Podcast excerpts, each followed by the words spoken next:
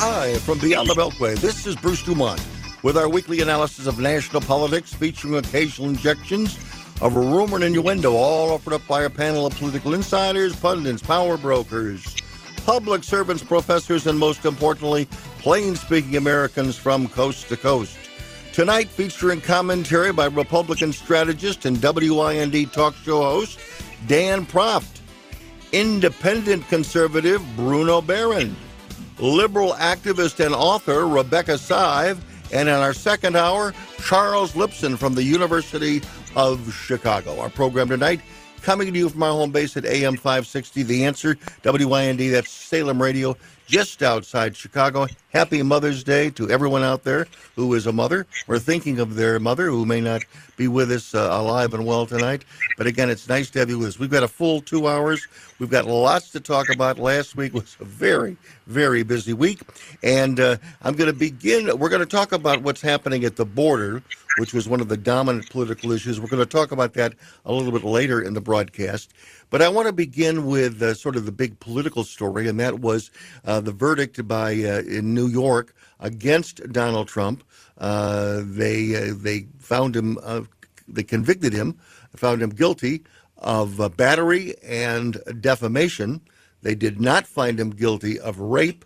And again, he then a couple of days later he went on CNN and gave them a one-hour town hall that most people will never ever forget and we're going to be talking about the pluses and minuses of that appearance tonight with our guests. We have in studio, we have Bruno Behrend, who is a libertarian, Rebecca Sive, who is a progressive uh, author with us, and she'll join us via Zoom, as well as our old friend and a former regular member here, Dan Proft, who's now the morning man, longtime morning man, along with Amy Jacobson on our flagship station, uh, WIND. Uh, I want to I want to begin with you, uh, Dan um, the combination of the conviction in New York and the appearance on CNN was was this a good week or bad week for Donald Trump to win the Republican nomination? Uh, you know, I think it's mixed. Um, I, think the CNN town hall was good for him. I think it reminds people, a lot of Republican primary voters, what they like about Donald Trump, which is that he's willing to go into the lion's den go toe to toe with a hostile moderator uh, with on a hostile network and uh, take questions as long as they want to ask them and give his um, uh, you know versions of answers to some of those questions. But I, I, just think that that willingness to go right at the left is something that Trump. Uh, uh, established as sort of his brand, part of his mm. brand that a lot of Republican primary voters, I would say the majority, mm. enjoy the the verdict the verdict is complicated. Uh, obviously, a, a, civil judgment against you for five million dollars in a sexual assault case is not uh, should not it's not a happy occurrence for anybody, nor should it be. Now he is appealing it. It's a civil trial. I want to emphasize that uh, because they weren't. Um, this is a lower standard of evidence, the preponderance. It's a lower standard with the jury. It's a majority. It doesn't need to be unanimous. It's a 30 year old case. And I think, frankly, by and large, it's not the verdict that may come back to hurt Trump in the primary. It's uh, what he said in the depositions that became public, part of the public mm record. Okay. Um, I, I, think all of these prosecutions of Trump for most Republican primary voters are going to be seen through the lens of the Alvin Bragg prosecution mm-hmm. in the Hushmo uh, or potentially a prosecution in Fulton County, Georgia, or potentially w- a prosecution by the feds on Dan, classified documents. Dan, I want to ju- I want to ju- jump in here and let uh, Rebecca Sive respond to the same question. And the question is, all the actions, uh, the trial, the verdict, and the CNN town hall, uh, did they help Donald Trump in the Republican primary? Well, to the extent that there are primary voters who think that their best candidate is someone who's been convicted of assault, uh, they're making a mistake because if that candidate is nominated by the party, once he gets uh, to the general, uh, he'll lose once again, as he has several times in the recent past. So that's not a winning strategy for the Republican Party. Um, as to the issue of the CNN uh, debate, uh, not debate, but appearance. Um, I, I, don't think, I think that CNN has said that they will give a uh, meeting like that or a question and answer period like that to any serious candidate. Right. And I think that Trump runs the risk now that he has done it and now that he's blustered and lied and you know all of that kind of thing in that show it provides a significant opportunity for the republican potential republican candidates who follow him Mhm. to directly rebut what he said so were i advising him i think i would have advised against it uh, i don't think it helps him in the long run although there may be you know partisans in the short run who like his bluster and other uh, disingenuous behavior Bruno Behrend is an independent conservative, once upon a time a libertarian. Bruno, how did you see uh, the combination of a verdict out of New York, which found him guilty, and uh, also the CNN appearance? Uh, I think the the verdict doesn't help him at all. Uh, I mean, look, there there are a certain the, the GOP is now full in, in of Trump primary voters, and there's nothing you can really do about that. They maybe they change their minds in in, in some kind of a debate, but uh, as sad as it is from my perspective, um, and I understand that there's a lot of Trump supporters who disagree with me, but you know, as sad as it is, this is Trump's nomination to lose, particularly since he's now not up against a one-on-one with DeSantis or a one-on-one with uh, somebody else.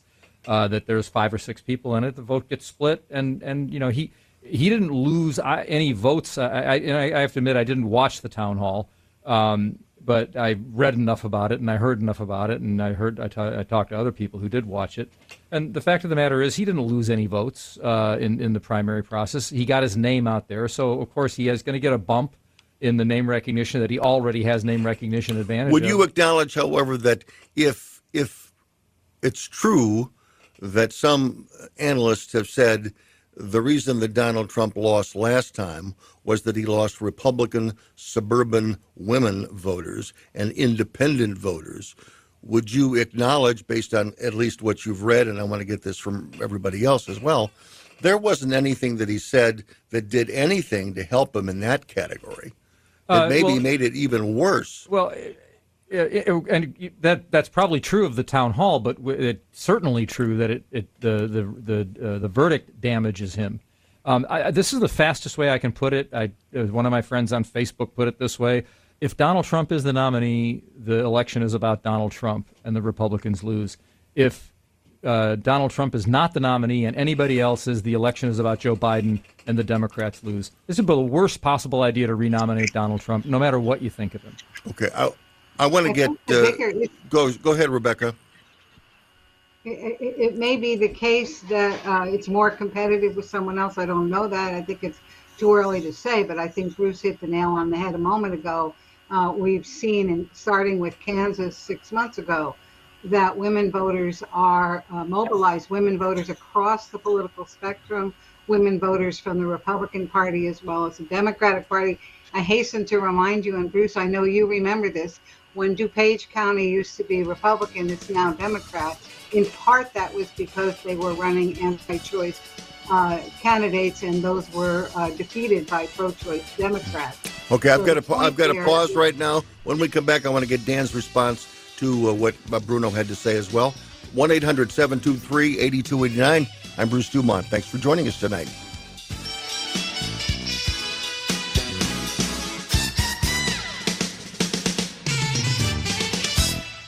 At Jersey Mike's, you can elevate any sub by getting the juice red wine vinegar and an olive oil blend. It's how a Jersey Mike's sub gets its exquisite zing and how bites get boosted. The juice adds a certain something extra, an exclamation on top of the freshly sliced meats and toppings. The kind of exclamation you can eat. Order Jersey Mike's subs on our mobile app and get delivery right to your home or pick up from your nearest Jersey Mike's sub location. Jersey Mike's, be a sub above. Going back to school as a working adult doesn't mean you have to sacrifice a high quality education. Purdue University, a top 10 public university, took its innovative thinking to a new level when it created Purdue University Global for working adults. Discover innovative, practical ways to earn your degree online and advance your career. Purdue Global has already awarded more than 1 million credits for prior learning, which means you can save nearly half the cost of your bachelor's. See how close you are to finishing your degree at purdueglobal.edu. That's purdueglobal.edu. This is the story of a very special woman. In a matter of seconds, she turned herself into a great mathematician or an entrepreneur. Her knowledge was limitless and still is. She could also make monsters disappear, especially those that lurked in the shadows under the bed. Once, this woman put back together a teenage girl's broken heart, which had been shattered in a thousand pieces, just by giving her a bear hug. She masqueraded as a regular person at work but as a superhero at home. Everyone knows her as Gabriella. I still call her mom. Your hero needs you now, and AARP is here to help. Find the care guides you need to help, complete with tips and resources at aarp.org/caregiving. A public service announcement brought to you by AARP and the Ad Council. When it comes to vaping, the truth can get clouded. So let's make it clear vaping is not safe for kids, teens, or young adults. It's just not. Because vaping can put microscopic particles into your lungs, and dangerous things like metals and volatile organic compounds into your body. And nicotine, the same highly addictive substance found in regular cigarettes. Nicotine can harm a person's brain development through their mid 20s affecting learning, memory, attention, and impulse control, and priming the brain for other addictions. Vaping products also come in kid friendly flavors that can make them appealing to youth. And many kids also use other drugs, like marijuana, in vaping devices. With appealing flavors, high nicotine levels, and lots of promotion on social media, many kids think vaping is harmless, but it's not. So talk to your kids about the risks of vaping, because when you talk, they hear you. For more information, visit underagedrinking.samhsa.gov.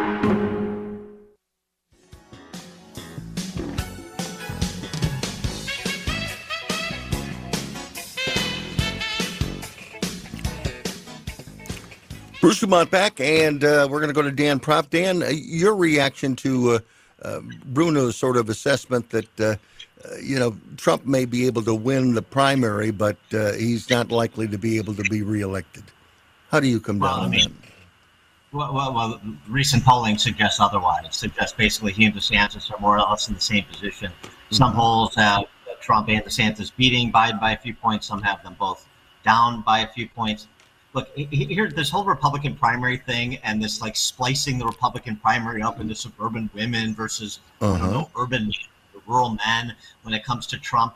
Everybody knows who Donald Trump is. Everybody has an understanding of his coarseness. Everybody has an understanding of his conduct and the way he communicates. It's built into the price. Here's the challenge for anyone who would depose Donald Trump in the primary.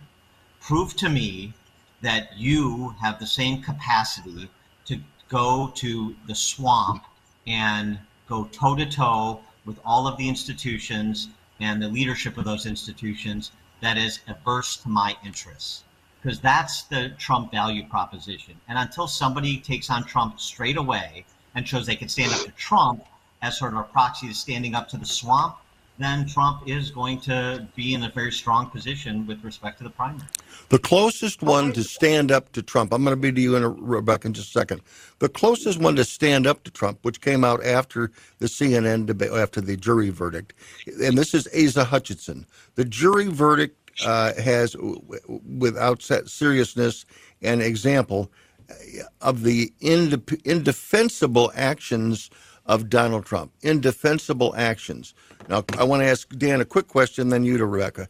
Do you consider Asa Hutchinson a reasonable candidate, or is he a wacko?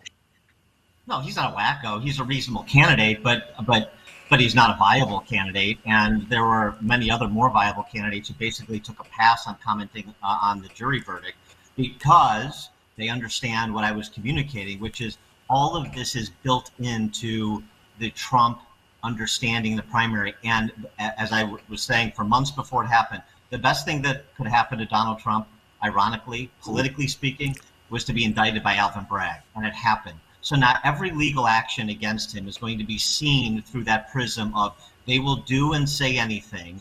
They will subvert the rule of law in order to try and get this guy. And all it does is create more stickiness with Trump. It creates more loyalty to Trump because people in the Republican primary in particular believe he is being treated unfairly and he's the only one who can go up against all of these institutions that treat people based differently based on their political beliefs. Rebecca, to you. I, I, am going to uh, uh, signi- seriously disagree with, with the uh, description of America's uh, federal and state and local governments and prosecutors. I think that the history of this nation since the Constitution was adopted and President George Washington was elected has demonstrated uh, conclusively that the, the country can deal with great uh, differences of opinion. It can manage uh, situations that arise in the courts. And uh, Donald Trump is not going to be any more immune uh, to the American justice system and the American governments, wherever they are, uh, than any other person who uh, is proved to have perpetrated crimes. And so the fact of that is that while certain members of uh, certain people who vote in some states may decide that that doesn't matter or believe, as Mr. Proft falsely or erroneously does, that, that he's being persecuted unjustly by bad institutions. The rest of the voters aren't going to go that way. And if you look at the states that are decisive states, you're going to find that, for instance, just to take two examples, both Wisconsin and Michigan, key states in the last election, have moved more toward uh, the left part of the spectrum. Uh, than the right since the last time Donald Trump ran. So the odds for him are not good. Those small states that have few electoral votes and maybe a majority of Republican male voters who don't think that the justice system is treating Donald properly aren't going to matter at the end of the day. Bruno Behrend. Nice, go ahead, go ahead, uh, Dan, and then Bruno. That's a nice speech. It has absolutely nothing to do with the Republican primary electorate, which is what I was describing. In addition well, to that, the Republican it, primary let's, let's, is going to even Let's let let's let let's let Dan. Right. my point. Let's let's let Dan respond to you, and then we're going to go to Bruno. Republican primary electorate. That's hilarious. But um, so it has nothing to do with that. Number one. Number two. Donald Trump is a proxy when I talk about the justice system. People see what's happening to people who are pro-life, like Mark Houck in Pennsylvania. They see disparate treatment across a range of issues based on political beliefs, going back to how the IRS treated people who were pro-life or conservative when they were applying for their tax exempt status during the Obama years. And fast forward that to how gun uh, to, to people that own gun shops are treated by big banks. It is all part and parcel of the same thing. And what those constituencies have in common is they understand there is two systems of justice and two systems of treatment culturally based on your political beliefs by political beliefs by those in charge of these institutions. And we see that playing out in real time with this Department of Justice. I, I mean, Merrick Garland had to apologize for a department, a, a, an FBI director in Richmond sending a message out about be, warning about Catholics who attend the Latin Mass. So it's Catholics, it's pro-lifers, it's dealing with the IRS, it's dealing with the ATF, it's dealing with big banks, it's dealing with big tech. And Donald Trump is a proxy for all of that. That's what you don't understand. He may be a proxy, but he cannot win, and he hasn't lost uh, he hasn't won rather in his last few elections. It's immaterial whether he's a proxy for beliefs that you apparently have and other people do. It's totally immaterial in terms of the next presidential election. Rebecca, let me ask this question to you and to everybody because I've asked this question several times over the last few weeks on this program. There's a lot of people out there in America who are African Americans. They feel that the Justice Department has screwed them over the years can some of them believe that Donald Trump is up fighting for them against a Justice Department that they feel has been uh, on their backs? Does anybody see anything, there's, any any any possibility no, of that? Uh, there's no, Bruce. There's no empirical evidence to support that. Uh, oh, I don't. Oh, I don't mean. I don't mean to suggest empirical evidence, but but once again, Bruno's been waiting. Well, no, let's, let, we're going to go to Bruno because he's been waiting here a long time. It, first of all, it, empirical evidence is all. look, there's all kinds of evidence all over the map, and everybody takes what polls they like and, and says that the polls are this and the, and the fact is, it's really really early for polling. Donald Trump has a huge. Um, name recognition, uh, already been president advantage over anybody else in there. So there's all kinds of things happening right now the fact of the matter is that Donald Trump barely got elected in 2016. He hasn't lost many elections. He has he has lost some proxy elections through people he's uh, he's um, uh, um, uh, endorsed. But the but the fact of the matter is, he l- barely won an election by, uh, and, but then came back with 79, what is 10 million more votes. He, he, he's one of the few people who lost an election by gaining 10 million votes from 2016 to 2020. When somebody like Obama was the first president ever to be reelected with fewer votes than he uh, was uh, than than he was originally elected with. So you know, I, I think it's uh, if if Rebecca wants to sit there and say Trump is not the best candidate for the GOP to put forward, I could probably agree with her on that. I don't want Mhm. Donald Trump to be the nominee, but this idea that the election is already over and it's a foregone conclusion. Uh, there is plenty of empirical evidence to show that where Donald Trump has lost some suburban women uh, in uh, many, many states across the United States, yeah, he has he has done uh, unbelievable pickups among uh, the black working class and Hispanic working class. And again, he got 10 million more votes in his second election. So, uh, uh, the, the I think the easiest thing to say is that if we rerun the last election of Trump versus Biden, I think it, I think that you got to lean a little bit in Biden's favor because uh, he's already been there for four years and he's a puppet of uh, of the his uh, his advisors and everything. And Trump, ha- we don't know whether he's done anything to gain or lose. But I want to get Dan your response. I saw your little reaction to you when uh, when he mentioned uh, you know a Biden reelection.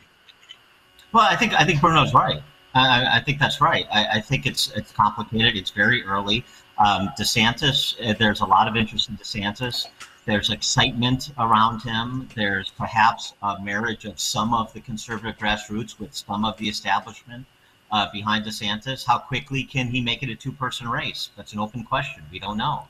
Uh, how will he do once he gets out in the next couple of weeks and gets on the trail? Will he take Trump directly on? We don't, you know, we believe we have some ideas of what might happen, but we have to see people prove up. And so it's a short uh, calendar for DeSantis to try to clear the field or substantially clear the field and to prove, as I said before, clear that threshold of I trust him to take on the swamp in the same Mhm. way that President Trump did, but perhaps with more aplomb, um, less coarseness, which I would like to see, more polish, which I would like to see. This is the view of a lot of Republican primary voters, but but it's it is still very early.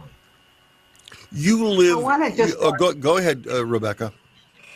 Go ahead. I, I don't know what I, I I'm guessing as to what Dan um, what is the thing called the swamp that Dan's referred to a few times, but um, I would say on that point that uh, if I'm sorry I don't have this graphic in front of me because I had it a I don't know 24 hours ago or something. If you put up Democrats who've been indicted and convicted, Republicans who've been indicted and convicted, there is no contest. If swamp is bad behavior, if it's corrupt behavior, if that's what you're talking about, the American justice system in our lifetimes has concluded that there are a lot more Republican bad guys than Democratic bad guys. And we can sort of start going down the list if we want. Okay. When we come back, we're going to let Dan respond to that. 1 800 723 8029. When we come back, Dan also lives in Florida. I want to find out what he thinks about Ron DeSantis. Back shortly.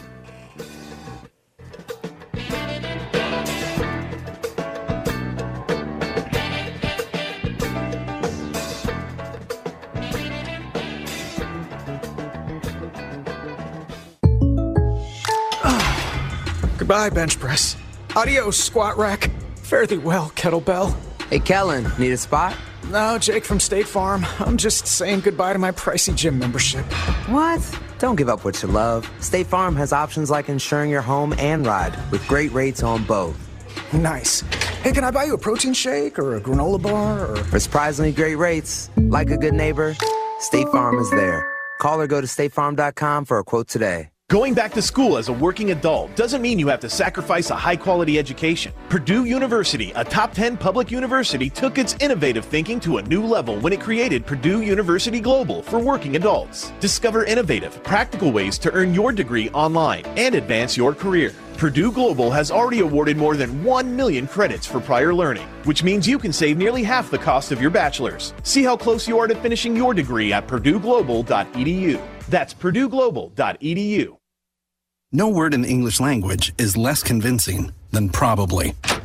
Are you sure we should get matching tattoos on our first date? Sure. Um, we'll probably stay together. Probably? it's been 23 minutes since I ate. I can probably swim. Uh, you should wait 30 minutes. Mm, okay, now tell me what to do. Cannonball! Cramp! Oh, I have a cramp. I can probably hit the green from here. Probably. Can I get a mulligan? Ready to go? Hey, are you sure you're okay to drive? Yeah, I'm pretty sober. Yeah, I'm probably okay. Probably okay isn't okay, especially when it comes to drinking and driving. If you're drinking, call a cab, a car, or a friend. Buzz driving is drunk driving. A message brought to you by NHTSA and the Ad Council. I'll be here to hear what's on your mind. Kids want to share what's going on in their lives with the adults around them parents, grandparents, teachers, coaches, and more. They want to know you're listening, and they want to listen to you.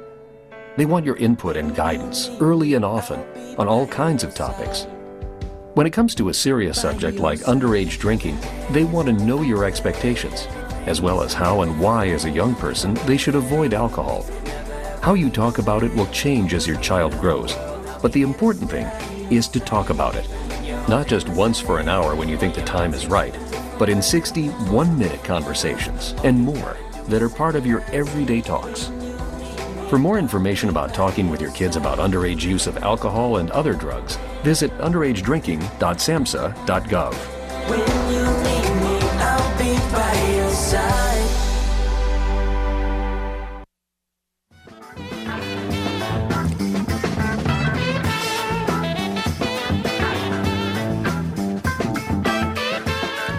Bruce Dumont back. Happy Mother's Day to everyone, wherever you're listening from coast to coast and border to border.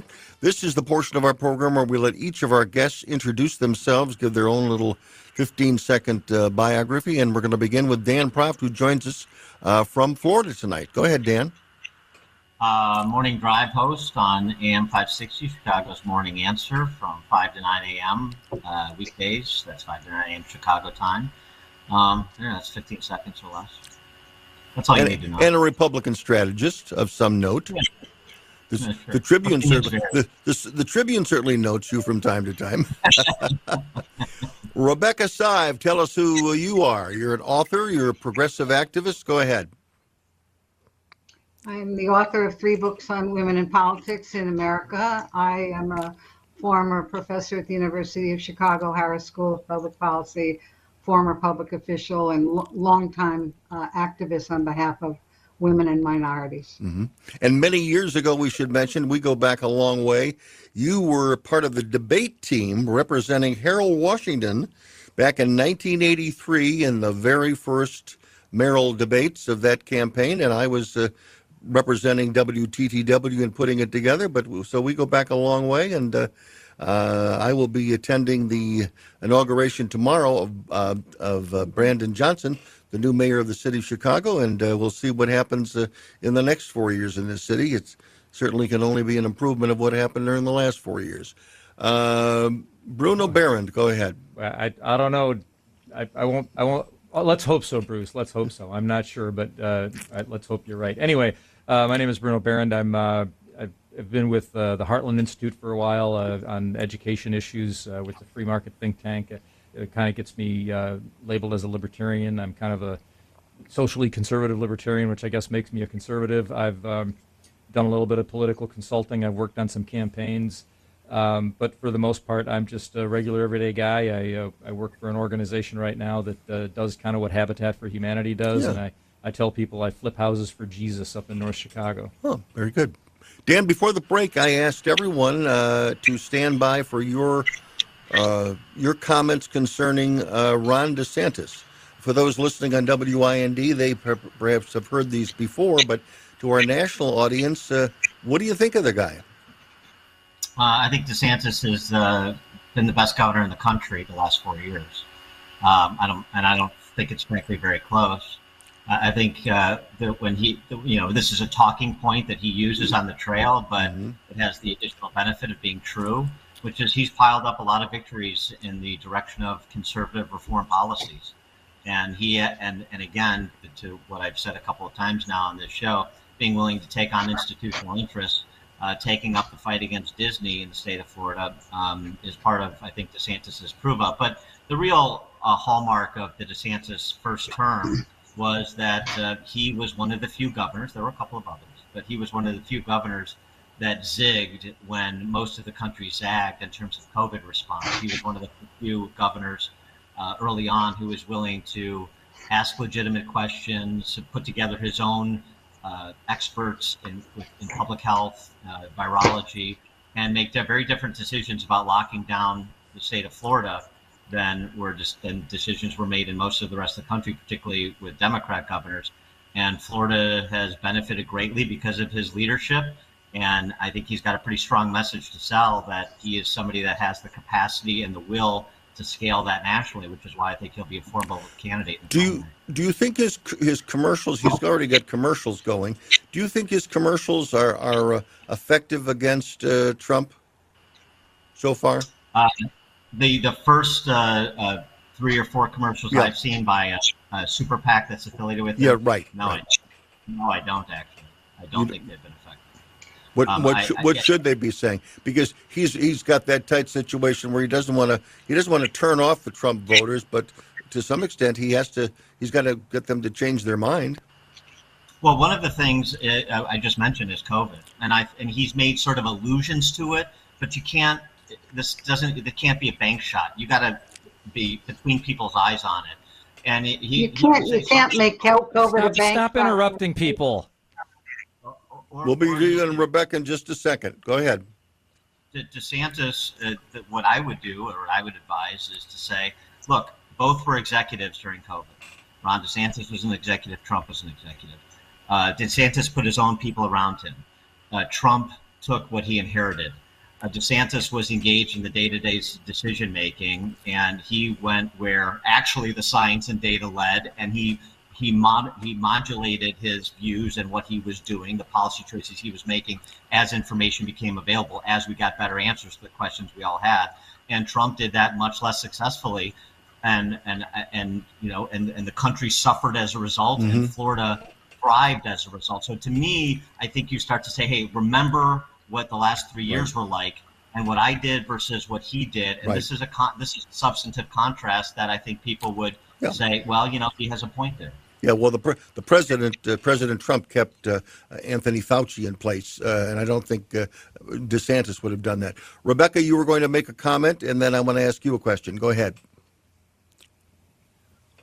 Well, I, I, I- think it might be difficult to run on uh, the issue of uh, response to COVID when a million Americans died. Perhaps that's why they didn't run a commercial about it.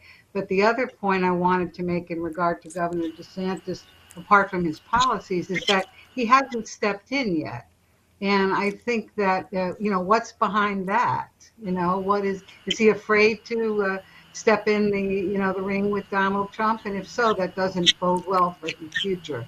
Well, he's wait, he's waiting. He's waiting for the Florida legislature to to to end before he. That he said that for several months. But let me let Well, me ask let me ask you a question. I I think I know your answer, but who would be the toughest Democrat or toughest Republican to wage war against uh, Joe Biden? Do you think Joe Biden is an easy reelection vote for people? Uh, what I think about the upcoming election is it'll be, uh, you know, close in the same way uh, that other recent presidential elections have been. But as I noted previously, if you look at the, I think approximately 13 states that matter, and within that, probably three or four that really matter, uh, the Democratic candidate, whether it's Joe Biden or someone else, uh, has a really good chance to win the presidency on the basis that they'll win in those states and therefore have the 270 electoral college votes required to become president. Do you believe that Vice President Harris is the strongest running mate for Joe Biden? Or could there be someone else out there who would give uh, more strength to the ticket? Rebecca? Well, I, I, think it is, I know you know, Bruce, uh, African American voters are, you know, 90% plus vote Democratic, and, and they are key in certain uh, of the states I've mentioned previously, as well as in some of those southern states like South Carolina, so and North Carolina, which are a bit open to question. So I don't know uh, whether there would be a stronger candidate given that reality about who makes up the winning Democratic coalition. One of the things that was said in the debate the other night, I want to go back to that debate because there were a lot of things said that haven't been really flushed out. And I want to begin with you, Bruno, because there was uh, the, way the President Trump responded to the question about Russia and Ukraine, and you know whether who he wants to win the war, and his comments about uh, Vladimir Putin. Uh, do you think this primary is going to be about the uh, uh, the, the old time Republicans and some of the new Republicans who are much more isolationist? Is that the battle that's going to go on in the Republican Party? Uh, probably not, because the you know who knows what's going to happen with the way the news breaks out. But the fact is that the because the GOP right now is more isolationist than it has been, and because we we now have you know now the Democrats have their newly found love for all things war related because of the Democratic president is waging Mhm. it. Um, it's going to be more about the the domestic policy and, and very many other things. But the interesting thing is that it'll it'll stay, remain an issue because the Democrats are going to try and use it as uh, you know, oh, the, the Republicans are soft on Putin, which is really not the case as uh, as best as I can see. What I think is happening is that we're all questioning the the billions and billions, the open checkbook of money going to Ukraine, which is maybe that's way maybe that's defeating Russia on the cheap. There's Mhm. there's various different things you could look at here, but the fact is that we should be asking questions as to how open of a checkbook and for how long. Dan Proft, do you think uh, where do you think foreign policy is going to weigh in uh, on this uh, primary that's coming up? Um, it- you know, it, it's going to be part of the discussion as it was in that town hall. And I got to tell you, especially after all those documents were leaked that indicated that the uh, uh, foreign policy establishment and the Pentagon have been lying to the American people about their own assessments about the, the possibility that Ukraine can repel Putin and the Russians. Um, it, it- again, it's a trust issue. So you don't, you're, telling me one thing, you don't believe it, and you're spending all, you're spending a hundred uh, billion dollars in advance of something that you're not sure or you're maybe even skeptical can actually be accomplished. I, so I think there's layers to this, but um, I, I think there is going to be per, perhaps a moment that sort of an old guard versus uh, the Trump uh, grassroots, the populist grassroots. But I think it'll be if it becomes down to DeSantis versus Trump, and the establishment backs DeSantis and tries to do essentially to Trump what the Democrat establishment was able to do to Bernie Sanders four years ago. Do you agree with that, Bruno? It, it it sounds like it might play out that way. I mean, it, it's tough to say. I mean, DeSantis has to get in. We, we we have to wait for a few more. I mean, you know, all the spring offensives are going to start happening. Um, you know, so everything is now fluid and based on the, the you know what, what the changes on the ground are going to be. One of the things that's um, um, amusing to me is the the Donald Trump anti Ron DeSantis commercials talk about things that Ron DeSantis did as a member of the House. But Donald Trump endorsed him. He he knew what those positions were when he endorsed him, and that got him elected governor of Florida. Back shortly.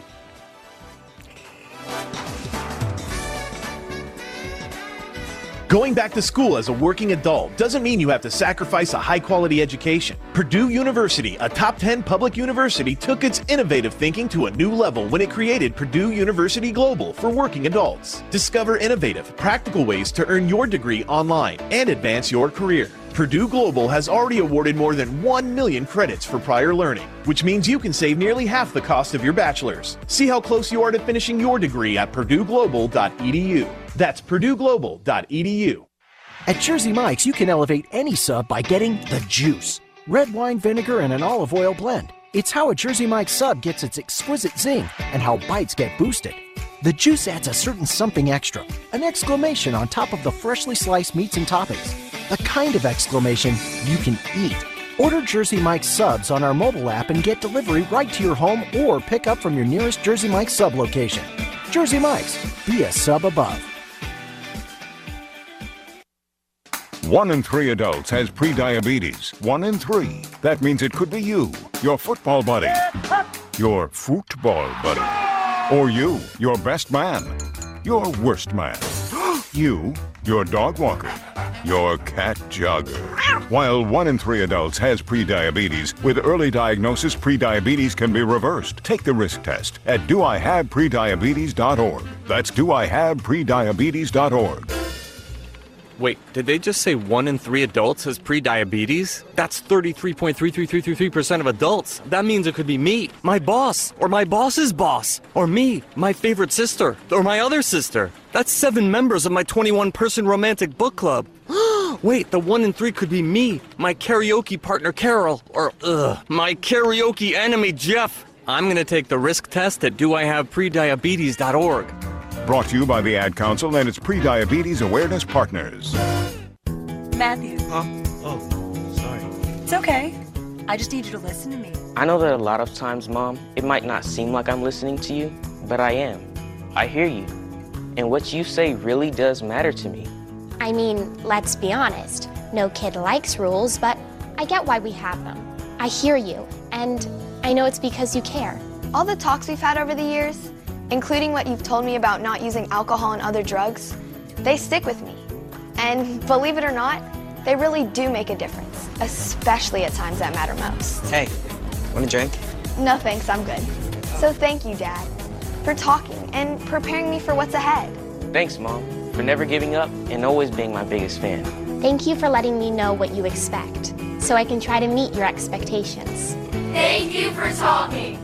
For more information about talking with your kids about underage use of alcohol and other drugs, visit underagedrinking.samhsa.gov.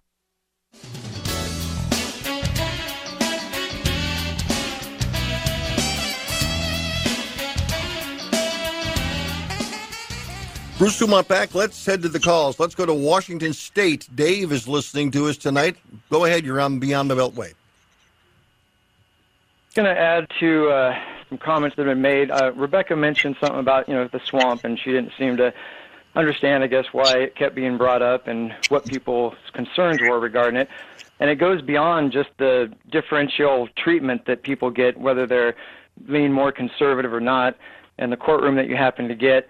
Uh, and to suggest that various courtrooms across the country, no matter where you go, you're going to get equal treatment, just like from George Washington forward, is just really illogical. I mean, that's why people court shop and try to pick certain judges. But the swamp in general is seen as the the people in, especially government, that seem to be uh, having a mind to under, undermine the country as far as our constitutional republic. They are trying to subvert uh, the way that this country operates, and quite honestly, sometimes illegally. Uh, you talk about election interference when you get a bunch of CIA former operatives coming out with a letter saying, "Oh, this disregard what you see over here, like the Wizard of Oz, nothing behind the curtain. This is all Russia disinformation," and trying to convince people not to look at a laptop that the FBI already knew was valid. But you have all these people coming out trying to claim things that are untrue that is election interference. There were millions of people that could have switched votes, and they claimed that they would have after the election if they had not been fed such a line of misinformation. But people want to see things like that stop, Dave, and Dave. they want to see people that are responsible for that go to prison. We need to see that's the only way you stop this kind of behavior is serious consequences. Dave, let me let me let me interrupt. Dave, let me interrupt you for just a second. Stay on the line, but I want to ask a question. I'm going to ask the question to to Rebecca first. Rebecca, what do you think of the uh, story that the caller is referring to, and that is the 51 intelligence officers who signed a letter in advance of the last election, basically saying that the Hunter Biden laptop was Russian disinformation. We we now know that was totally untrue. They all lied. You're a you're a good progressive. You've been around for a long time. What do you think of that issue and the way that it's been played historically and uh, in the media?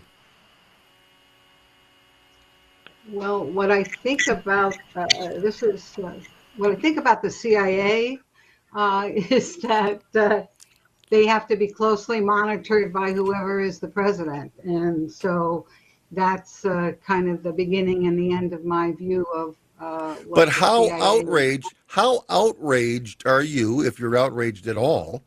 How outraged are you by the fact that 51 intelligence officers, leaders, and others, four years ago, signed a letter that was absolutely false, and they gave it to Joe Biden so Joe Biden could have a talking point in a debate.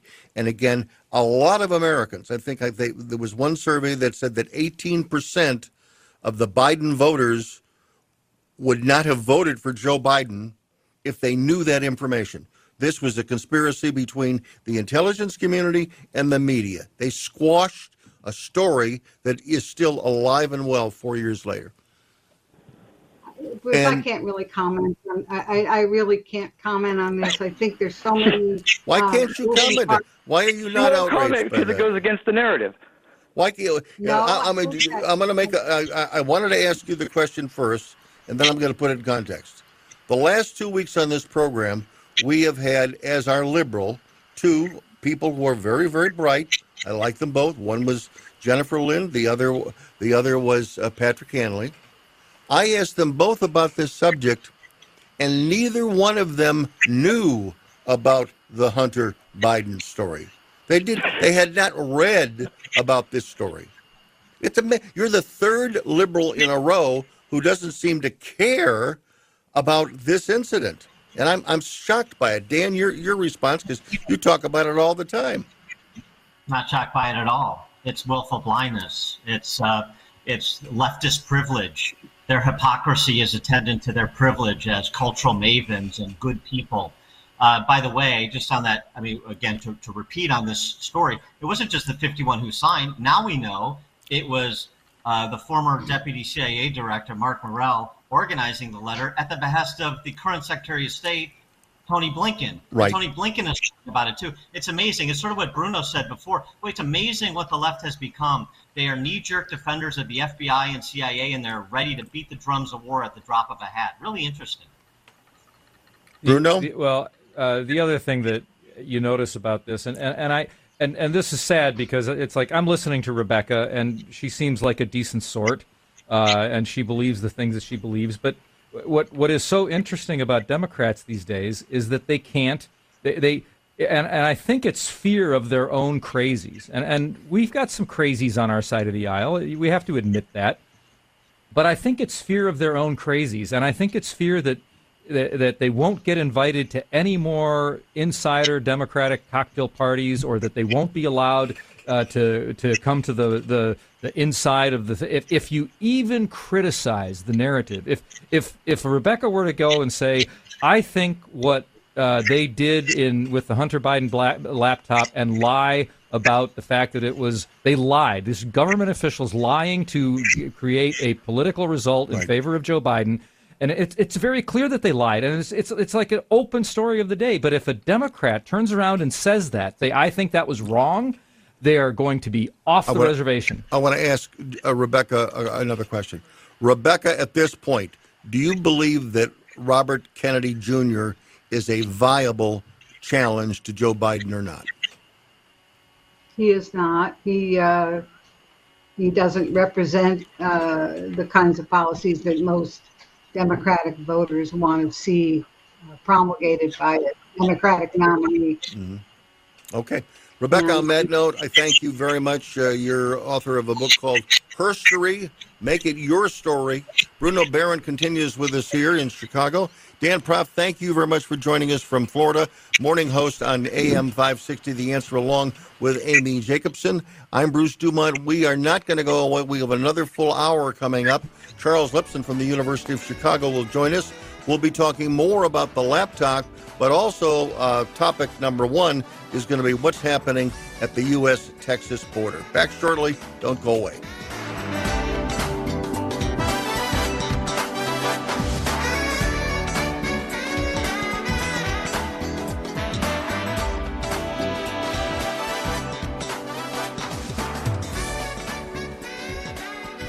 Going back to school as a working adult doesn't mean you have to sacrifice a high quality education. Purdue University, a top 10 public university, took its innovative thinking to a new level when it created Purdue University Global for working adults. Discover innovative, practical ways to earn your degree online and advance your career. Purdue Global has already awarded more than 1 million credits for prior learning, which means you can save nearly half the cost of your bachelor's. See how close you are to finishing your degree at purdueglobal.edu. That's purdueglobal.edu. Goodbye, bench press. Adios, squat rack. Fare thee well, kettlebell. Hey, Kellen, need a spot? No, Jake from State Farm. I'm just saying goodbye to my pricey gym membership. What? Don't give up what you love. State Farm has options like insuring your home and ride with great rates on both. Nice. Hey, can I buy you a protein shake or a granola bar or. For surprisingly great rates, like a good neighbor, State Farm is there. Call or go to statefarm.com for a quote today. At Jersey Mike's, you can elevate any sub by getting the juice red wine vinegar and an olive oil blend. It's how a Jersey Mike's sub gets its exquisite zing and how bites get boosted. The juice adds a certain something extra, an exclamation on top of the freshly sliced meats and toppings. The kind of exclamation you can eat. Order Jersey Mike's subs on our mobile app and get delivery right to your home or pick up from your nearest Jersey Mike's sub location. Jersey Mike's, be a sub above. Jill, why don't you tell the class what you did this weekend? Well, my dad and I went in search of some magical minnows and found a zillion of them in the stream from our lookout rock. Then my sister and I escaped from an evil slug king and went back to my super twig fort for safety. Then we told stories till it got dark, and the Big Dipper led us all the way home. Where were you, Jill? We went to the forest. It's not that far away. Ask your parents to take you and your friends to the forest this week. It's closer than you think. Check out discovertheforest.org. Brought to you by the U.S. Forest Service and the Ad Council. It's a bully, but we aren't afraid of a fight. It's elusive, but our focus never fades. It's deadly, but we were born to defeat cancer. You may not have heard of us, but our work has helped millions impacted by cancer. We are the Leukemia and Lymphoma Society. We are leaders in advancing breakthroughs in immunotherapy, genomics, and personalized medicine. This research saves lives. After 65 years of fighting blood cancers, we've arrived at a game changing belief. The cures for cancer are in our blood. The drugs and treatments we've developed for blood cancers have helped people affected by many different types of cancers. We are the Leukemia and Lymphoma Society. Beating cancer is in our blood. Learn more at LLS.org.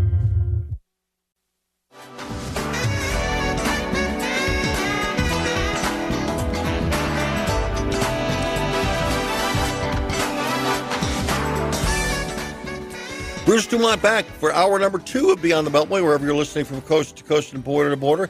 A happy Mother's Day, if uh, that is the appropriate uh, word for you. Congratulations to you.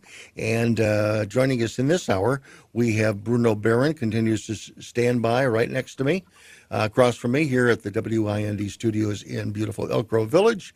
And joining us from his palatial home on the south side of Chicago, near the University of Chicago, where he has taught for many, many years, is the uh, uh, professor emeritus in political science, Charles Lipson. Charles, nice to have you with us. It's been a while since you've been on the show, but uh, always good to read your things in uh, real clear politics. But good to have you with us this evening. Thanks. It's always a pleasure, Bruce. We've been we've been doing this since since we both had full heads of hair. That's right. That was a long that was a long time ago. But you, I think you and and, and Bruno both have probably been on the show for uh, over 20 years each. Yeah. I think. So Bruno had, uh, well, Bruno's got a good set of hair, but it's all gray. Uh, I, want, I, want, to begin this, and then we've got a caller already, which I want to, which I want, want to bring into the conversation because he wants to bring up the subject of immigration and what's happening at the border. But uh, Charles, I want to give you an opportunity to respond to some things that we talked about in the first hour, and I want to get your assessment of what was the most shocking thing you heard on the debate or the town hall with Donald Trump? Did you hear anything that made him unelectable, in your opinion? I think that uh, the most important thing about the debate is that Trump looked incredibly strong and came back with that kind of ferocity that, that he had in 2016. Um, he made um, the people on um, he made the people on CNN look terrible.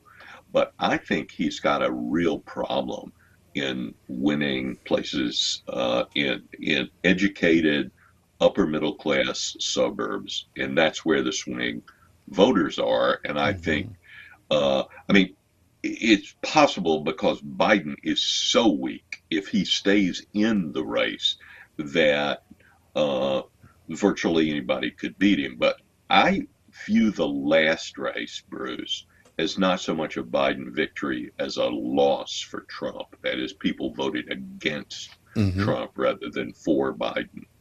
And the number and the number of people that you would add to that population if they were watching the CNN debate, they pro- there there isn't anybody that's going to go for Trump.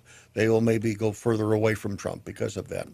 By the way, there's That's one right. of the Bruce, you can you can tell me who mm-hmm. who did the quote that politics is about addition, because I, that's not the case for Trump. What. Trump's politics is about is about mobilization of the base, not addition. Yeah.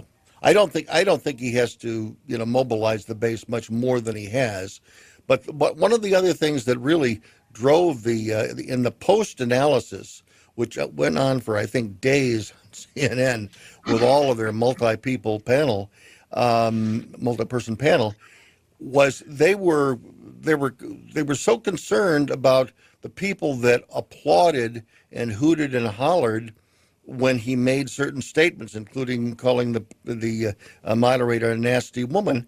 But what they didn't report was that Donald Trump, according to the negotiations with CNN, he was given 30 seats in the hall. Allegedly, there were only 30 people there who's, who were there because Donald Trump allowed them to be there. They, they were not allowed to ask a question, so the questioners were different people. But it seems to me that if you've got 30 people in a relatively small crowd, you can make it sound loud when you all applaud at the same time or scream and yell at the same time.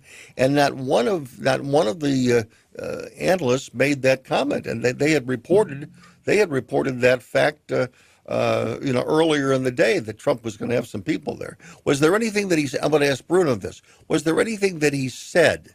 I mean, he said a lot of things, uh, you know, some of it which was, you know, calling the moderator a nasty woman. That may not be too difficult for people. But he talked about, uh, you know, he, he wouldn't decry Vladimir Putin as a as a war criminal. He said he would pardon, you know, most of the uh, January sixth people, including the Proud Boys. Um, he came up with an idea on the uh, on the default. He said we should be willing to default. So he said a number of things that uh, you know would make some politicians, you know, stand up and say, "Oh my God, what did he say?" Did any of those things bother you? Uh, as a matter of policy, uh, I think some of them bother me. I, I don't. I think some of the January 6 people might be worth pardoning, but I don't think all of them would be.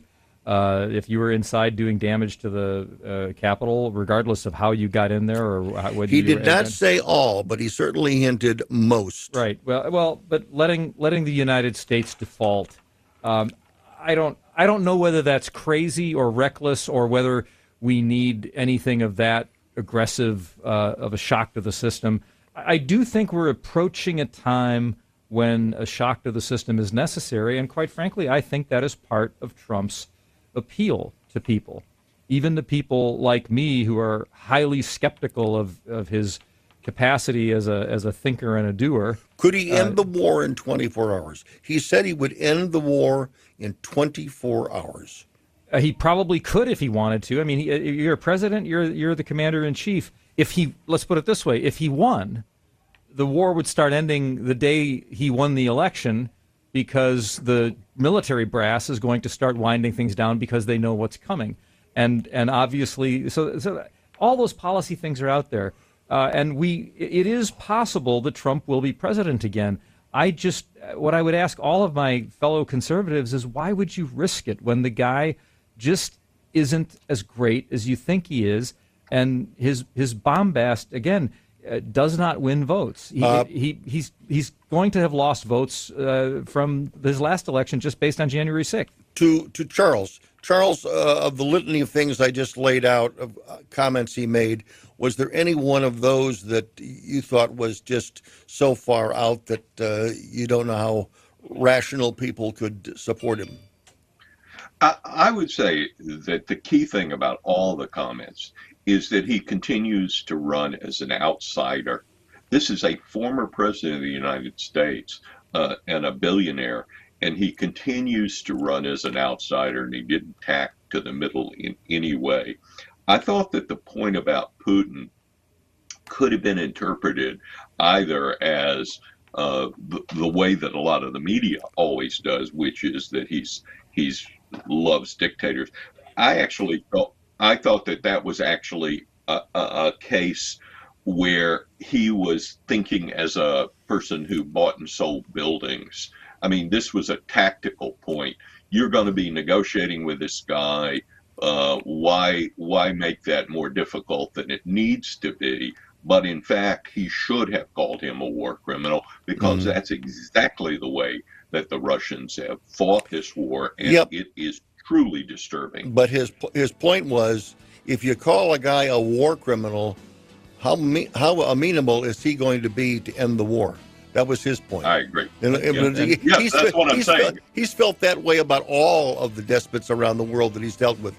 We've got to pause right now, 1 800 723 8029. When we come back, Ben in El Paso, Texas, joins the conversation.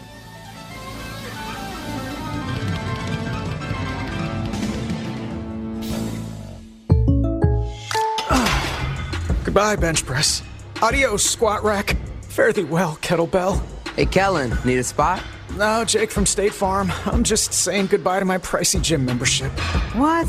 Don't give up what you love. State Farm has options like insuring your home and ride with great rates on both. Nice.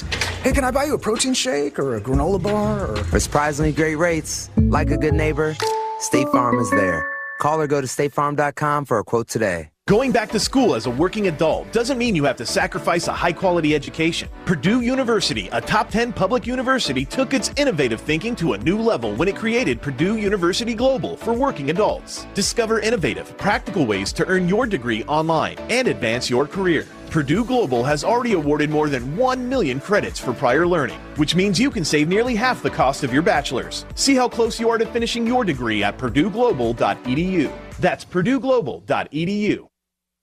If you're will hear you. We all want our kids to grow up safe and healthy. So we show them how. And we tell them with honest conversations that let them know what we expect. Not just one time, but every chance we get. That's especially important when it comes to alcohol and other drugs. Kids not only need to know the dangers and how to avoid them, they need to hear it often from you. And when it comes to pain medications, opioids, they need to know that they should never be taken without a prescription and never shared with friends or family. It's dangerous and illegal. So talk with your kids and guide them through the challenges of growing up safe and healthy. Because when you talk, they hear you. For more information about talking with your kids about underage use of alcohol and other drugs, visit underagedrinking.samhsa.gov.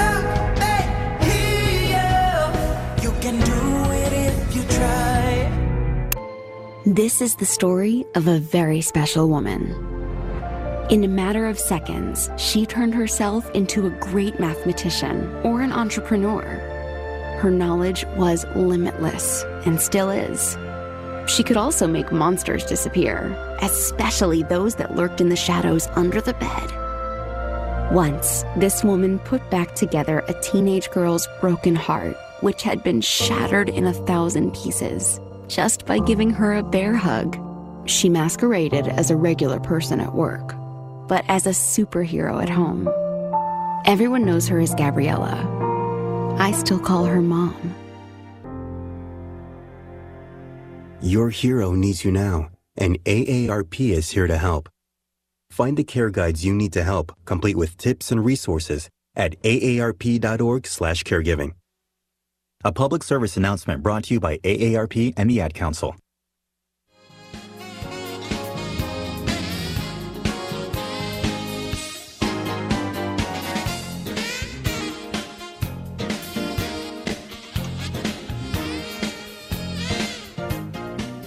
Bruce Dumont back, and let's go to El Paso, Texas. Ben is listening to us on KTSM, and uh, he has an idea on how to take care of the immigration situation. So go ahead, Ben. What's your idea? Okay, I'd, I'd like to start a movement, okay? Okay. After listening to all the Sunday programs and everybody that, you know, are upset about the, uh, you know, the plight of the illegals crossing Yeah. uh, our border after their Mhm. long and perilous journey to the Korean border and, our, and, our, and El Paso, Texas, and our, our borders. Yep. Um, I think that we could uh, uh, start this new movement, and in so doing, it will relieve the guilt that all the people that I listened to on t- on TV today have about their extravagant lifestyle and that they are living. And also, by doing this, they can increase their ESG scores, and that is adopt an illegal month. Okay, let's have an adopt a legal month next next month, where all you know all liberals will have a chance to adopt an illegal, take them into their into their families, um, make them re- productive members of our nation. Mm-hmm. Okay, uh, it- it- it- all the news commentators, government officials, everybody in sanctuary states and, and cities. Unfortunately, that happens to be in El Paso also. Right. But but it would be, I mean, it's the perfect solution. It makes it to where the illegals are taken care of, the liberals are taken care of, and the people that really don't want to do anything about it and uh, don't have this guilt, they, they don't Okay, have to Ben- worry about it anymore. Ben, What do you sta- Ben, stay, stay on the line. Let's let uh, Charles uh, Lipson. What do you think of that idea? You know, as uh, Ben was talking about it, uh, I was thinking that in a way, that's how immigration used to work. Uh, when people came in the country, you had to have a sponsor. Mhm. And I've talked to many, many people in the past who told me, um, and this was especially the cases people were fleeing uh, fascism in Europe and so forth, that uh, oh, my family sponsored your uncle or or whatever. And what did sponsor mean? It meant that you were ultimately responsible uh, if that person couldn't get a job or whatever. I, I think it's a wonderful idea. It not it, it, Ben. I think you've you've reinvented the wheel. Okay, let's let Bruno respond. I I think well, one one additional comment on there, and, and I think this is where uh, it, the rubber really meets the road, is that if we went to that kind of a system, maybe not exactly what Ben is talking about, but uh, that, that let's say we adopted it right now, very similar to that, what you would find, and this is Mhm. where the this is what's so hilarious, is that conservative Republicans would sponsor people in far larger numbers than liberals ever would. Absolutely, 100%. The fact of the matter is, conservative Republicans, even those who call them illegals, and even those who aren't sure about uh, legal immigration or illegal Mhm. immigration, conservatives would sponsor more people than liberals eh, all, all across the country. I, uh, I, I, uh, Because- be- I, I agree with that. I Uh, because agree. we're just better. We're better people. That's why. Charles, let me ask you this. And I agree with that also. I think that's good. All right, let, let, let me let me let, let's carry this conversation a little bit further. I think an example of that is the mayors around the country who've talked about and bragged about a sanctuary city, and now they complain that they're not ready to take on, including Chicago and New York, and to some extent Los Angeles, that they're not prepared to do that. And yet, you know, we have in Chicago, we have a former mayor, Rahm Emanuel. He said he wanted to make Chicago the welcoming, the most welcoming center uh, city uh, city in the country for illegal immigration. Now, again, he's long gone. He's off in Japan now.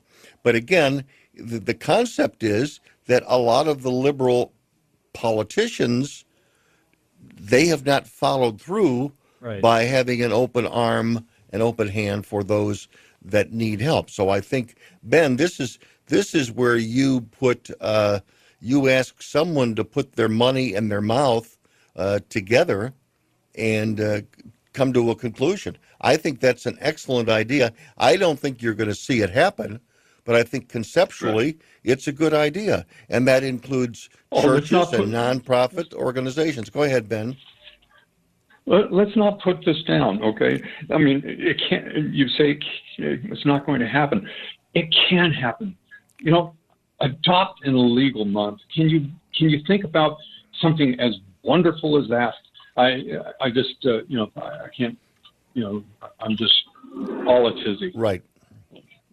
No, I think I think you know. Uh, I think August is his. Isn't August Hispanic month?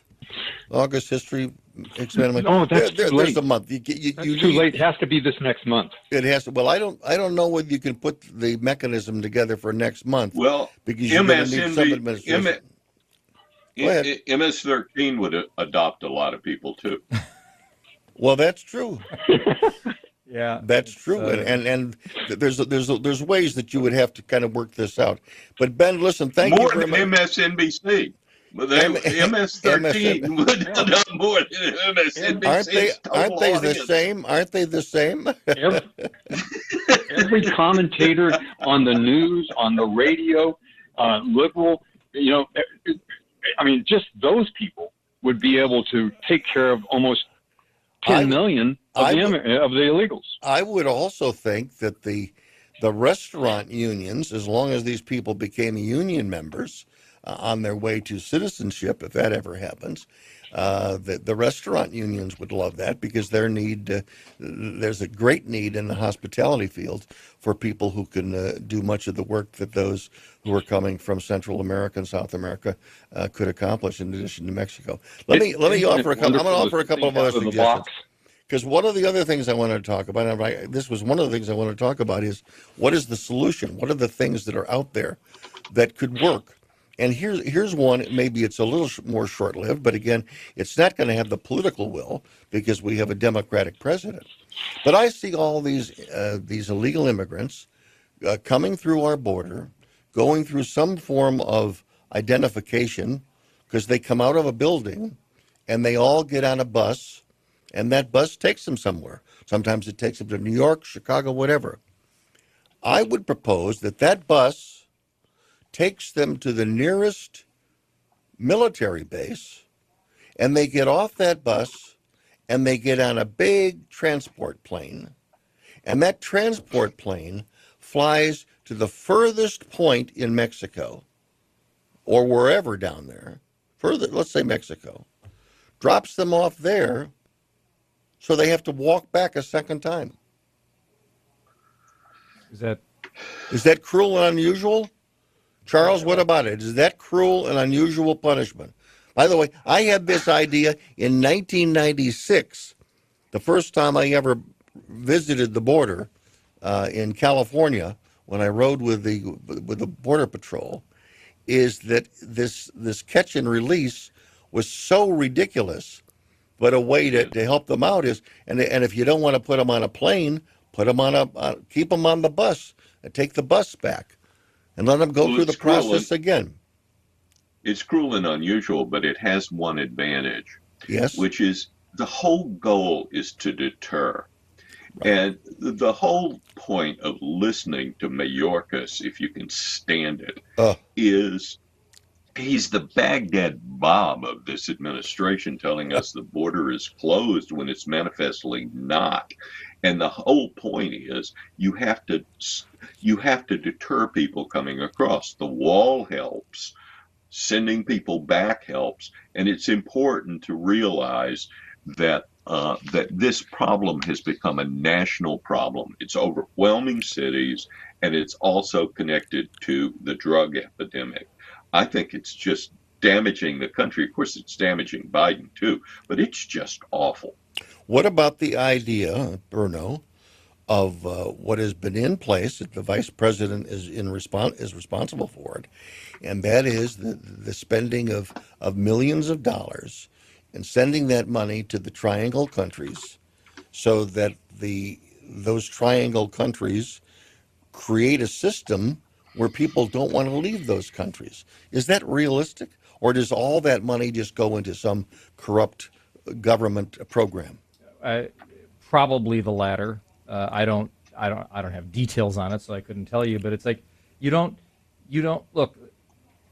As much damage as has occurred to the United States of America culturally, financially, and politically um, in the last 10, 15, 20 years, as much damage as has occurred, and, and as much as our bedrock ideals have been undermined, the fact is this is still the rich. We are like Rome at, at its height, right? It, it, there's a lot of ruin in America. You could go, you could do a ton of damage and not come close to damaging the power and wealth and genius of this country. And so you can't recreate America uh, by sending some money to Mexico and Honduras and all these other countries. You can't do it. They're coming here because this is the beacon of the world. Can you can you have can you have arrangements with those triangle countries and Mexico? Add all four of them.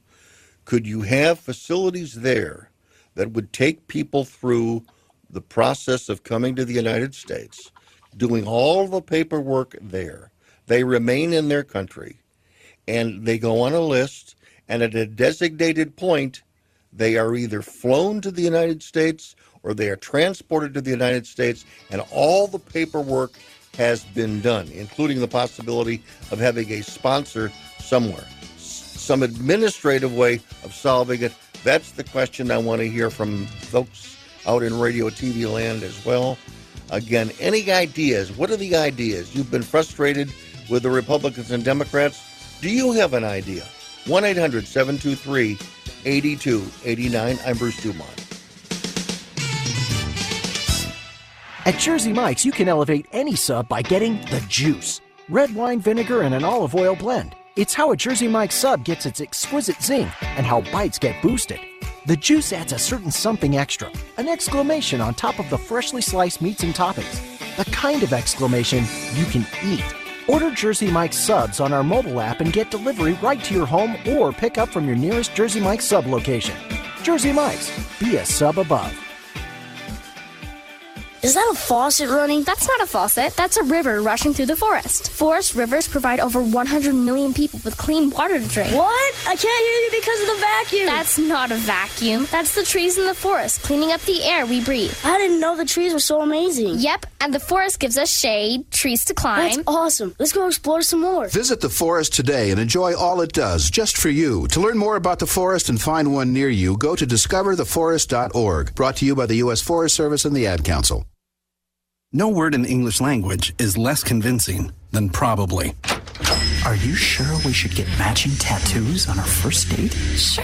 Um, we'll probably stay together. Probably? it's been 23 minutes since I ate. I can probably swim. Uh, you should wait 30 minutes. Mm, okay, now tell me what to do. Cannonball! Cramp! Oh, I have a cramp. I can probably hit the green from here. Probably. Can I get a mulligan? Ready to go? Hey, are you sure you're okay to drive? Yeah, I'm pretty sober. Yeah, I'm probably okay. Probably okay isn't okay, especially when it comes to drinking and driving. If you're drinking, call a cab, a car, or a friend. Buzz driving is drunk driving. A message brought to you by NHTSA and the Ad Council. I'll be here to hear what's on your mind. Kids want to share what's going on in their lives with the adults around them parents, grandparents, teachers, coaches, and more. They want to know you're listening, and they want to listen to you. They want your input and guidance early and often on all kinds of topics. When it comes to a serious subject like underage drinking, they want to know your expectations, as well as how and why, as a young person, they should avoid alcohol. How you talk about it will change as your child grows, but the important thing is to talk about it. Not just once for an hour when you think the time is right, but in 60 one minute conversations and more that are part of your everyday talks. For more information about talking with your kids about underage use of alcohol and other drugs, visit underagedrinking.samhsa.gov. When you need me, I'll be by your side.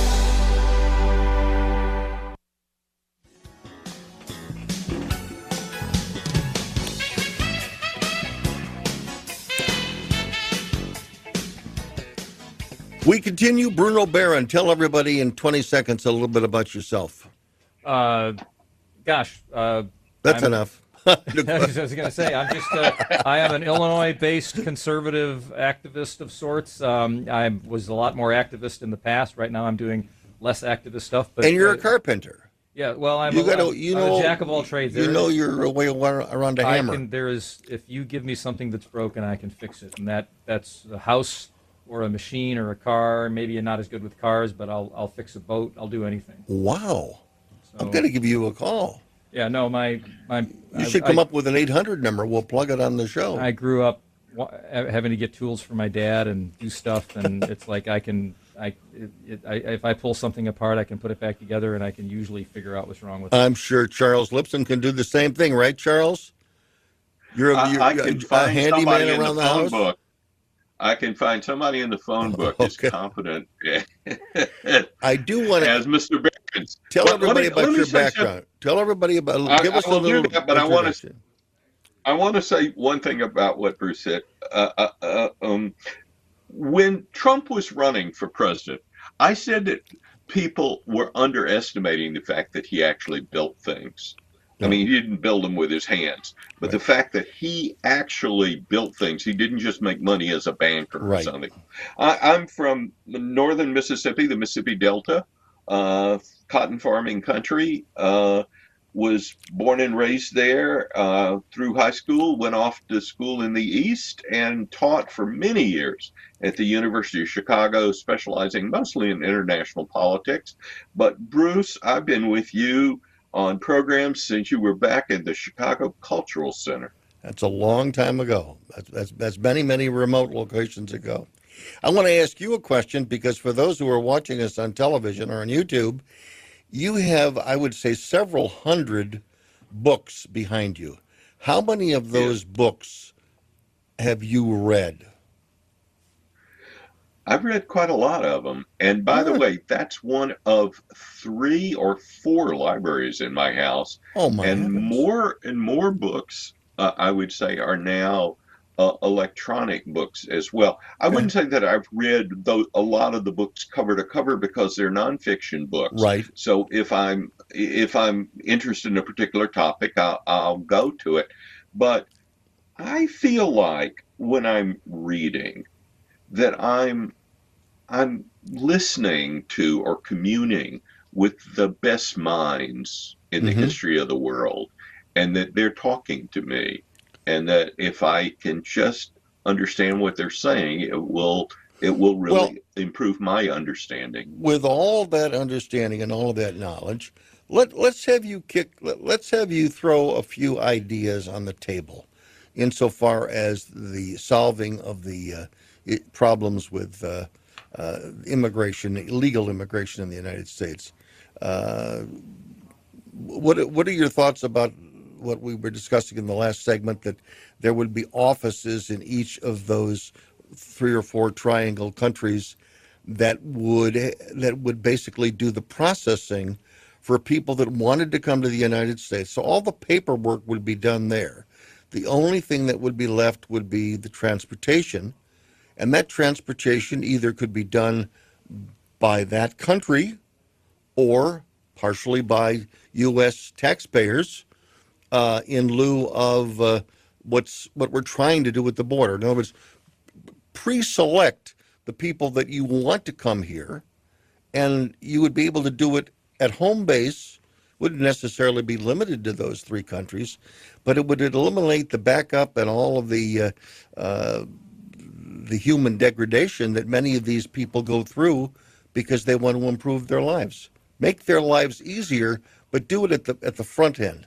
Is that too Pollyannish? Is it too liberal of an idea? No, it's not. And in fact, that's what uh, was happening under Trump. I don't want to sound too warm and fuzzy about Trump, But in, in fact, Trump was making people apply either in their home country or, as the law requires, in the first safe country they got to, which was Mhm. not the United States. Right. It was it was Mexico. And but Which the was the law. problem is, which is the law, and that's not what's being enforced. I mean, I find it bizarre that we have executive officials, and the whole point of the executive is that they're supposed to execute the laws. And in city after city, and in the federal government and the rest, we just have people who say we're not going to enforce that law. Mhm. And then, uh, surprise, surprise, people say the border is open, or I can go into Walgreens and take everything I want. And, and uh, there's a kind of lawlessness here. Uh, I would just say one more thing. Uh, Bruce, I've learned over many years that we professors couldn't organize a two car funeral. And when you ask us to solve practical problems, you are asking us uh, to to bat left-handed if we're a right-handed hitter. Wow. Well, that's a denunciation of academia. But you know, well, it's no, come- I mean I think we do a lot of good things. Oh, I no, think yeah, I we think come you up do with too. the important ideas. Uh, I think we just can't really for build example, let me- anything. You need Bruno well, to build uh, it. that's ex- that's exactly right. carpenter. Milton Friedman. Milton Friedman came up with the idea of floating currencies, but it took Leo Melamed and the people downtown at the Mercantile Exchange and the CBI, uh, the Board of Options Exchange, to build a system where you could actually trade currencies. Mhm. So people can specialize in different things. I want to come back to you, but we have a we have a call. Saul, also listening to us in Austin, Texas, on uh, KLBJ. Go ahead, Saul. Good evening, gentlemen. Uh, my comment is that, well, I am an immigrant, uh, very close to what you would consider the ideal of the American dream realized. Um, I currently, I'm now currently a, a software engineer, work at big companies, drive fancy cars, and so on and so forth. I've volunteered at the border with lawyers, and uh, what they tell me is that if I were to immigrate today, as I did when I was a child a few decades ago, the line would be on average some 17 years. And what that tells me is that effectively, there really is no legal path to immigration, which is why these people sometimes pay thousands and thousands of dollars to have jackals try to smuggle them in. Mm-hmm. Some of these people that I've met personally are professionals, are tech people like my, like myself, but there is no legal path for some of these people, unless they, they're willing to wait 15 to 30 years, depending on where they where the demographics fit in. I believe that neither the right nor the left actually wants to fix this issue, because the right can point to the left and fearmonger and say, "See these open border people." The left can then point to the right, see these racist xenophobics, and they both can gin up their base. And that's why the real question isn't what can we do. It's more about how can we get um, politicians that actually want to solve problems instead of just continue to get reelected in their next cycle. Let's let Bruno respond, uh, Saul. So actually, I I have a very. Bruce and I were talking off the air briefly, and I said, you know, the interesting thing is, and I'm not a big fan of Trump. And then Charles came right on and said almost exactly the same thing. But it appears to me that Trump was on the path to solving this problem. And perhaps the first thing that needs to be solved is first you have to go to like start at square one and go to ground zero. And you just say, here's the wall and here are the rules. And then from the from the strong position of actually having a wall and actually having rules, you can actually start solving the problems. And I, I'd like to ask whether you think that makes sense, because it seems to me that you know I've been on Bruce's show for 20 years on and off, and we've been mm. talking about illegal immigration through Bush, through all the other people, and it, it seems to me that Trump is the only guy, and maybe DeSantis will do this, and maybe other Republican will do it. But Trump is the only guy that said, "Hey, before we even solve this problem, we have to start at a place where we can work to solve it." And is that crazy? And I'm I'm literally asking you, as the person who's experienced what you've experienced. Well, I think the more reasonable approach would be to look at the root cause of the problem. Why is it that these people are, are coming in? What Kamala Harris said about trying to fix their country so they don't, are not even motivated to leave is, is, is fairly ridiculous. As the wall, to me, is fairly ridiculous. The real reason is the line is because there are not enough judges and enough people to, to, to perform the paperwork and, and not enough consul people in these countries to process the paperwork. If we and if we really wanted to do it, we could just it's really just throwing bodies at the problem and and process the paperwork. That really that So would we- cost far so- less than the bo- than the Saul, wall. just to just and to then you would actually have the people to to process what these people are looking for. Nobody wants to risk their child's life crossing a desert if they actually had an option.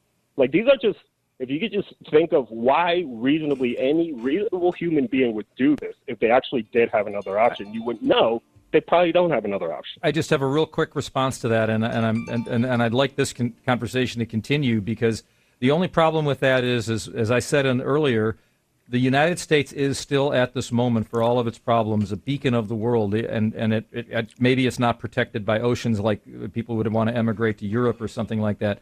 But the fact of the matter is that we also, as a citizenry, have a right to say how much immigration we want. And at this moment, we appear to want less than the people who want to come here. And maybe that's one reason why we don't hire the people to just process the paperwork. Well, but clearly, I think what Saul is talking about is you do need. I mean, the uh, the administration, the, the the law that we have, does not provide enough judges to do the job of enforcing the law. I mean, we we may need fifty thousand, you know, troops at the border, uh, which we can't do because of posse comitatus, but we may need fifty thousand judges. And maybe these judges are in some of these other countries as well. We do we yeah, we, better. You're right. Better than than IRS agents. We have to do that. Saul, stay on the line because I think we've got a lot more we want to talk with you about. I'm Bruce Dumont. Back shortly.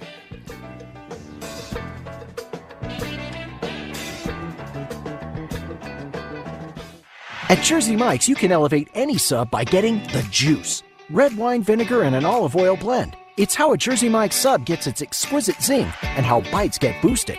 The juice adds a certain something extra, an exclamation on top of the freshly sliced meats and toppings. The kind of exclamation you can eat. Order Jersey Mike's subs on our mobile app and get delivery right to your home or pick up from your nearest Jersey Mike's sub location.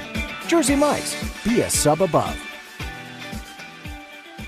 To protect his home and family from disaster, Steve used courage, wisdom, and his camera phone. That should do it. Way to go, Steve! By simply taking digital pictures of his family's important documents, Steve can always have them stored safely online, no matter when disaster strikes. Learn other simple ways to protect your home and family before a natural disaster at ready.gov. That's ready.gov. A message from FEMA and the Ad Council. One in three adults has prediabetes. One in three. That means it could be you, your football buddy, your football buddy, or you, your best man, your worst man, you, your dog walker, your cat jogger. While one in three adults has prediabetes, with early diagnosis, prediabetes can be reversed. Take the risk test at doihaveprediabetes.org. That's doihaveprediabetes.org. Wait, did they just say one in three adults has prediabetes? That's 33.33333% of adults. That means it could be me, my boss, or my boss's boss, or me, my favorite sister, or my other sister. That's seven members of my 21 person romantic book club. Wait, the one in three could be me, my karaoke partner Carol, or ugh, my karaoke enemy Jeff. I'm gonna take the risk test at doihaveprediabetes.org. Brought to you by the Ad Council and its pre-diabetes awareness partners. Matthew. Huh? Oh, sorry. It's okay. I just need you to listen to me. I know that a lot of times, Mom, it might not seem like I'm listening to you, but I am. I hear you. And what you say really does matter to me. I mean, let's be honest. No kid likes rules, but I get why we have them. I hear you, and I know it's because you care. All the talks we've had over the years, including what you've told me about not using alcohol and other drugs, they stick with me. And believe it or not, they really do make a difference, especially at times that matter most. Hey, want a drink? No thanks, I'm good. So thank you, Dad, for talking and preparing me for what's ahead. Thanks, Mom, for never giving up and always being my biggest fan. Thank you for letting me know what you expect so I can try to meet your expectations. Thank you for talking. For more information about talking with your kids about underage use of alcohol and other drugs, visit underagedrinking.samhsa.gov.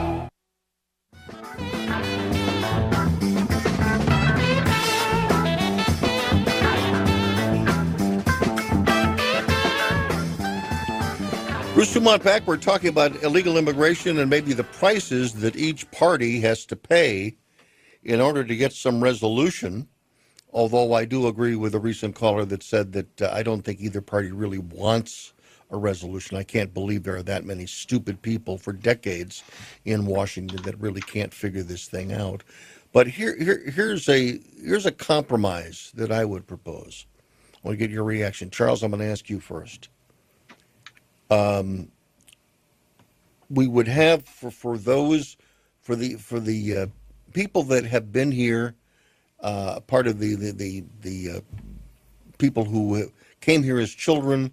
They have lived in the country, and uh, the Democrats have been trying to give them amnesty and let them become citizens of the United States. I say, whatever the number is, and the number is much smaller than what the actual population is. I would say, wave the magic wand, let them in, the dreamers.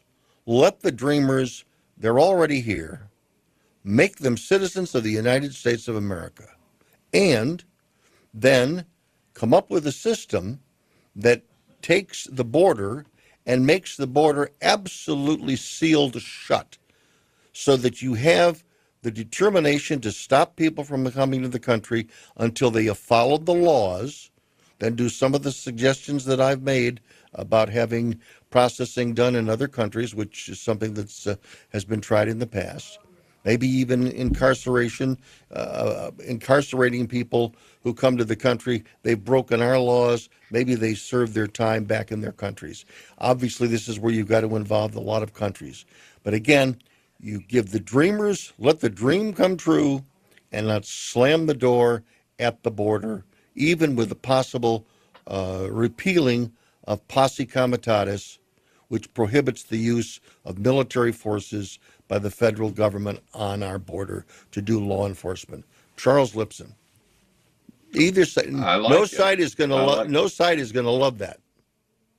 I like it, and I would add that people who've been deported as illegals multiple times should then not be eligible to come in.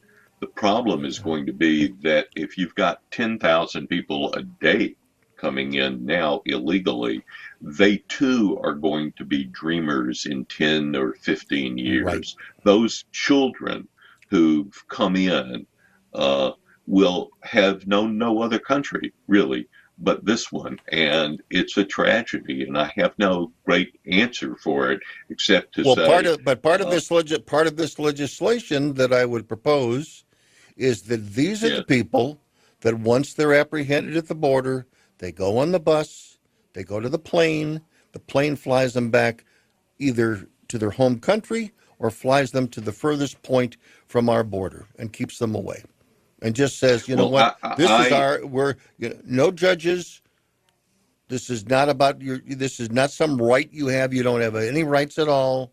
You get on the plane, we fly you back. That's that's the tough love. We need tough love, and we need both swallow both sides to swallow hard on an issue that they hate to make this work. Well, another That's right. Another another option on this as well is to create something with Canada and Mexico, and and perhaps other Central American countries that wanted in on it, um, to create something similar to what Europe did and have a Schengen zone, you know, a Schengen treaty, and that there's What is that? Uh, it's Explain it's essentially free flow. The Schengen countries are the countries where you have essentially free flow and free. Uh, this is all based on the EU. That any any member of a Schengen country can go to any other member any other Schengen country anytime they want Mhm. and work and uh, you know they they just there's free flow of people. Right. Now, the interesting But thing it doesn't work well, Bruce. It, uh, it just doesn't work well if you have countries with radically different I- oh, incomes I- that- because they'll all go to the rich country. Well, uh, so there, you have to sweeten the pot at some level for Americans and Canadians as well, because one thing that one thing that Mexico has is, uh, you know, and it, it, maybe it's not as land rich. A lot of it is desert, but it has coast property. It has all kinds of things that Americans and Canadians would love to buy and invest in. And right now, Mexico has all kinds of rules that they've, you know, that that you you can't own property within 50 miles of the coast or 50, whatever. There's there's various rules, and I don't quote me on the exact details of them, but you and so I, I agree with you. You're that that is one of the negatives on this, but at some level, we're going to have to start looking at solutions like this. And here's another interesting thing. I've brought his name up many times. Charles, I don't know whether you've heard him, but I've, I've brought up the name Peter Zeihan, who's talked about uh, basically his big thing on China and Russia is demographics, demographics, demographics.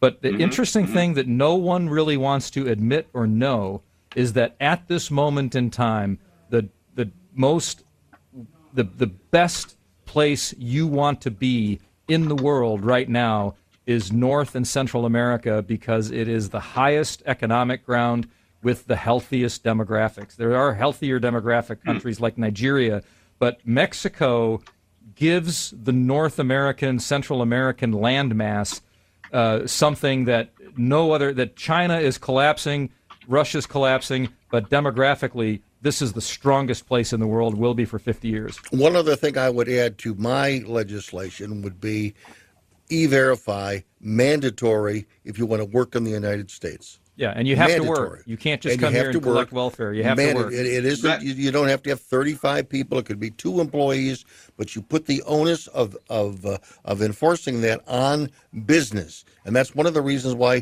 the Republicans have never bought it. Right.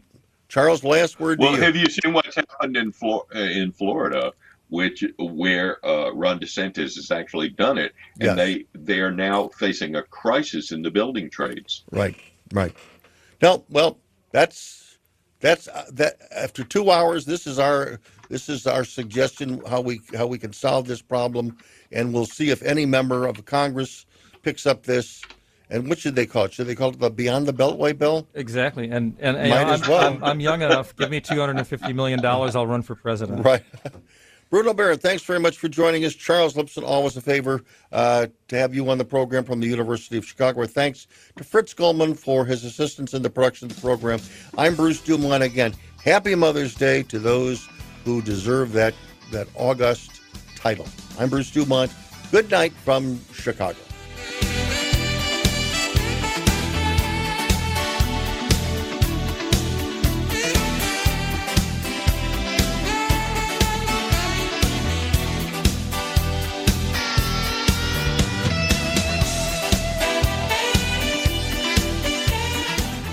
Going back to school as a working adult doesn't mean you have to sacrifice a high quality education. Purdue University, a top 10 public university, took its innovative thinking to a new level when it created Purdue University Global for working adults. Discover innovative, practical ways to earn your degree online and advance your career. Purdue Global has already awarded more than 1 million credits for prior learning, which means you can save nearly half the cost of your bachelor's. See how close you are to finishing your degree at purdueglobal.edu. That's purdueglobal.edu.